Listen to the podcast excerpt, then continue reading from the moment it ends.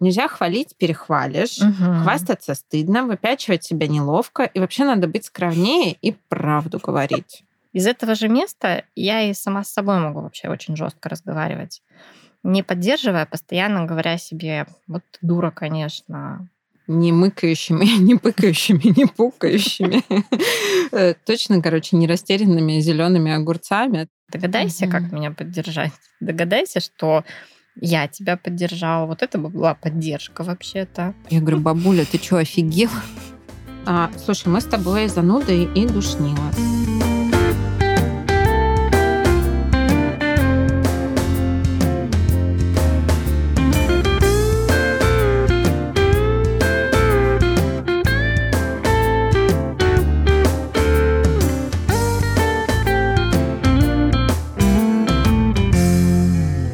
Привет! С вами Ольга Дубровская и Анна Афанасьева. Мы практикующие психологи и авторы подкаста «Нетрудное начало», где мы говорим о своем опыте построения частной практики, ну и о том, как мы вообще начинаем новое и с чем в этом процессе встречаемся. И в этом выпуске мы будем говорить про поддержку. Есть такое убеждение, что в начинаниях мы должны быть очень самостоятельными. Даже есть такие устойчивые выражения не верь, не бойся, не проси. Угу. Или никогда я ничего не просите, особенно у тех, кто сильнее вас. Но нам кажется, что это вредоносная мысль начинать новое в одиночку. Да, как звучит-то, Оля. Не верь, не бойся, не проси.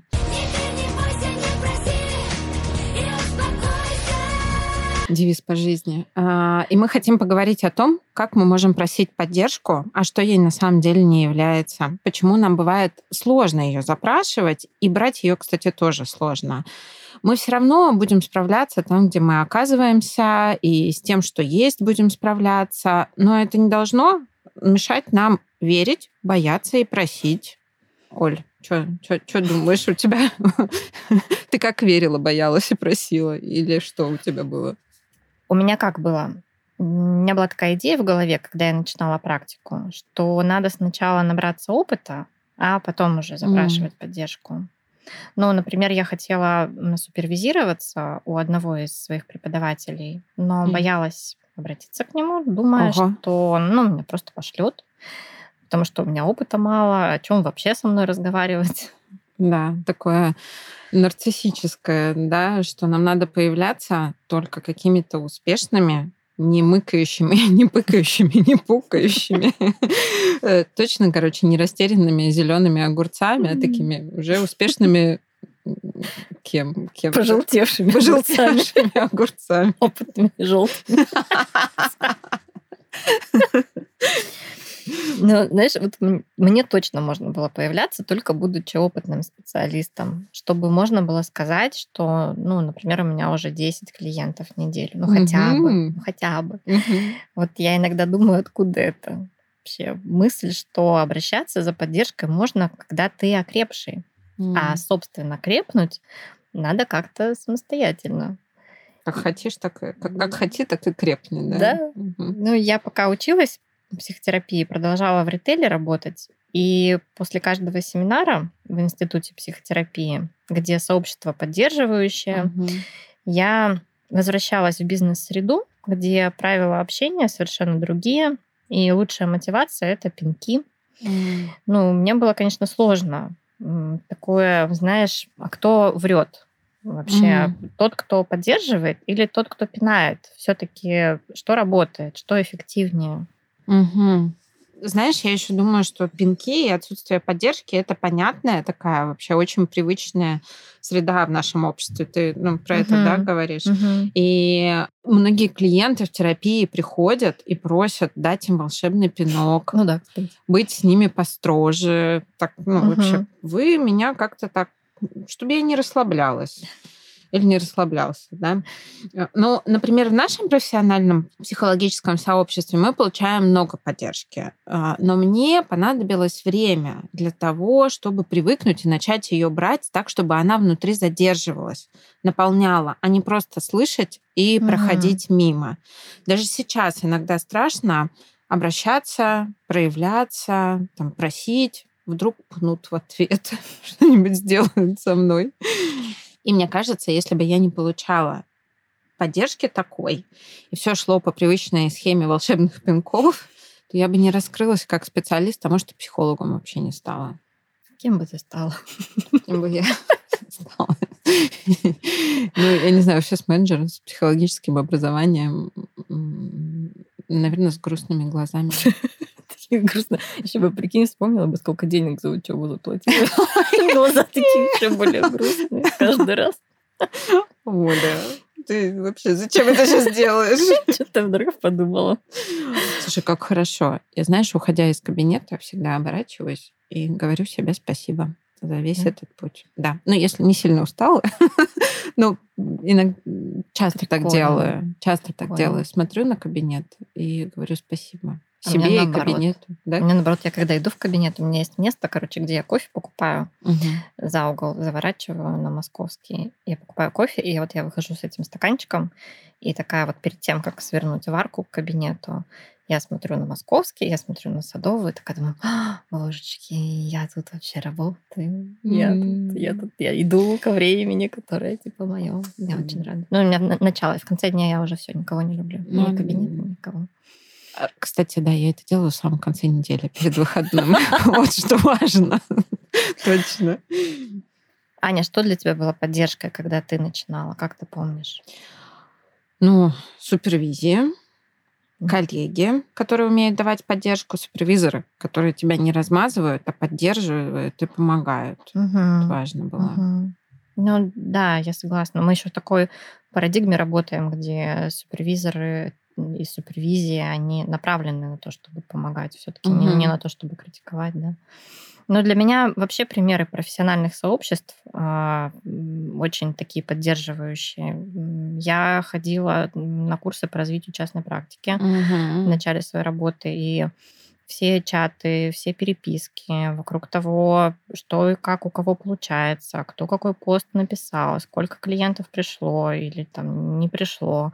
Это все очень укрепляло и поддерживало. О, правда круто. Ну угу. да, и запрос на поддержку там был легализован. Такое, знаешь, проси, и дано тебе будет. Угу. И знаешь, я думаю, что вот когда начинаешь что-то новое, там, сферу деятельности меняешь, во фриланс идешь, родительство у тебя угу. в жизни случилось, одной из задач, кроме маркетинга, администрирования, обучения новому, будет искать круг общения, группу, стаю свою ага. поддерживающую, куда ты можешь приходить и просить. Это важно воспринимать как часть работы. Оля, офигенная мысль, просто супер. Она у меня так не формулировалась. Я скорее к этому интуитивно двигалась. И еще часто у меня в том числе есть надежда, что потребность поддержки закроется с семьей, партнеркой, партнером. Но это утопия. А, важно разные источники находить и себе все это организовывать. Вот. Друзья, коллеги, всякие, знаешь, новые слова, нетворкинги, мастер-майнды, угу. ну, конференции, обучение тоже очень поддерживают. Ну, согласна, это очень продвигает. Я вообще иногда думаю, что мы на обучение ходим, ну я точно хожу на многие uh-huh. обучающие программы, в том числе за знакомствами новыми, за разделенностью этой профессиональной. И это тот подход к продвижению новым, который для меня работает. Но я же знаю и по-другому. У меня, например, в, в далеком, в далекой далекой галактике, в далеком далеком прошлом была начальница, которая на полном серьезе формулировала м, такую концепцию, что сотрудники должны работать в стрессе. Oh. Что эффективные люди это люди, работающие в стрессе. И, в общем, она все делала для того, чтобы этот стресс создавать на работе. Вот я тебе могу да. сказать, что я за год доработалась до розового лишая, благополучно оттуда уволилась и Круто. поняла, что это не мой вообще способ, метод. Для меня это не работает. Знаешь, что я сейчас вспомнила? Mm-hmm. Когда я начинала работать в офисе, у меня была прекрасная руководительница. Вот не начальница, угу. а не хочется ее так называть, а прям руководительница Настя. Я косячила, мне сложно с документами и всякими рутинными делами. Но у меня были сильные стороны, очень подходящие. Она их поддерживала, подсвечивала, помогала организовывать процесс, где сложно. И я стала очень хорошим специалистом. Вот угу. прям без скромности это буду, угу. ну, не буду как-то скромничать. А потом был начальник, который орал. Не потому, что плохо работали, а угу. потому, что стиль такой, и говорил, чтобы неповадно было. Я не знаю, угу. что нам должно было быть неповадно. Кстати. Вопрос. Внимание, вопрос к знатокам. Что нам должно было быть неповадно?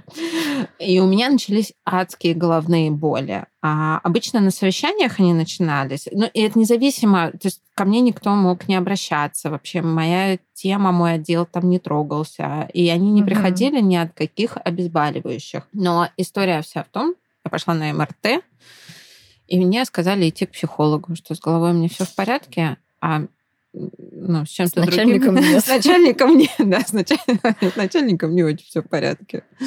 Капец. Боли исключительно стрессового характера. Ваши черепные мышцы угу. как будто бы сжимаются, вы А-а-а. боитесь, как э, зверь. Да, и, и, и очень хочется сказать, что психосоматика это не какая-то эзотерика, это действительно реакция нашего тела, такая эндокринной системы, нервной системы, мозга на стресс. Mm. Очень реальная вещь. То есть вот ты сейчас хочешь сказать, что, например, крик это неэффективно, да, как вот способ руководить людьми, что наказания не работают, что все поколения, воспитанные ремнем, были воспитаны неправильно. Ты просто на святое покушаешься сейчас, понимаешь? Оля, прям в неудобное положение меня ставишь. Но если серьезно, к счастью, нам не надо создавать стрессовую среду ни для себя, ни для других людей. Да? Да. Сейчас объясню. Но стресс включает симпатическую систему в организме, систему возбуждения и мобилизации, угу. так, так называемой, и не дает включиться парасимпатической системе. Это система торможения. Когда наша симпатическая система всегда активирована, мы используем ресурсы организма физические и психологические используем, и не восстанавливаем их, потому что восстановление происходит только тогда, когда у нас включена парасимпатика, угу. Парасимпатическая система.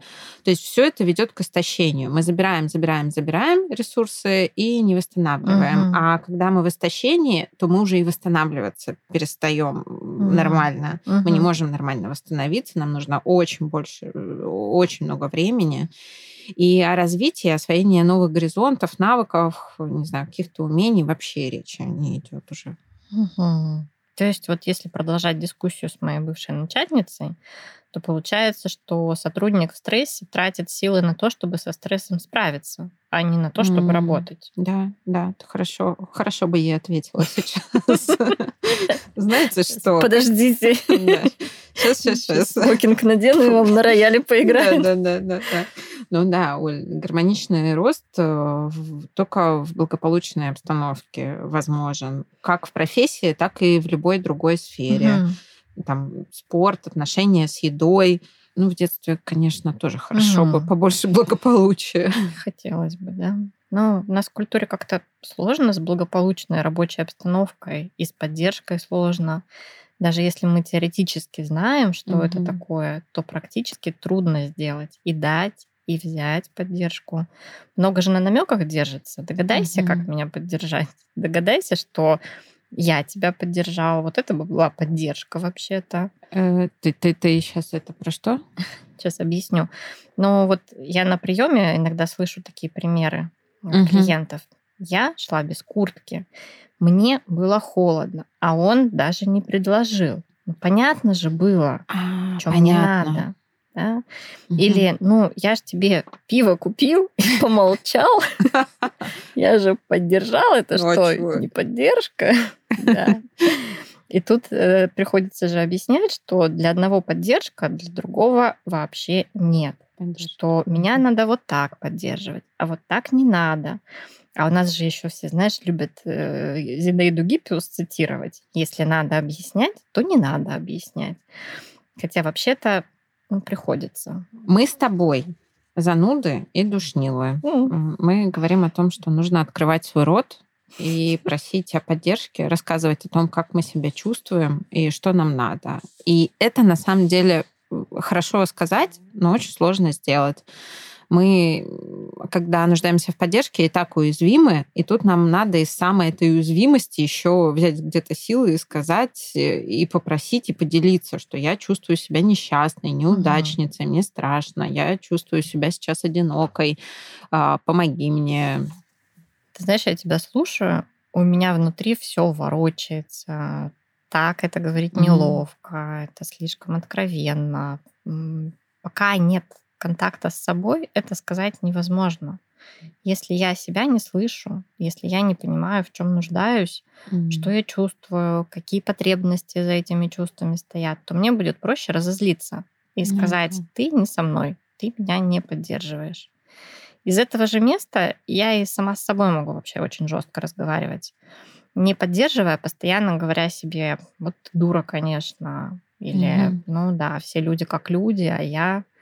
Мы так смотрим на себя со стороны, морщимся, отворачиваемся от себя. Да, а, это растиражировано же про любовь к себе клиент говорит, нет, нет, вы не подумайте, я себя люблю, я себя балую, все себе покупаю, на массаж хожу и время для отдыха выделяю. Угу. Ну, такой социально правильный ответ, угу. одобряемый, а внутри, на самом деле, осуждение и критика. Ее можно не заметить э, под этой заботой о себе. Но ведь это не главная поддержка, которую мы должны себе оказывать. Главная поддержка — не оставлять себя даже там, где мы себе не особо симпатичны. На автомате это очень происходит. Такое псевдовзбадривание постоянное. Мы эволюционно угу. должны были запоминать опасное, угрожающее и на нем концентрироваться. Угу. Это было важнее.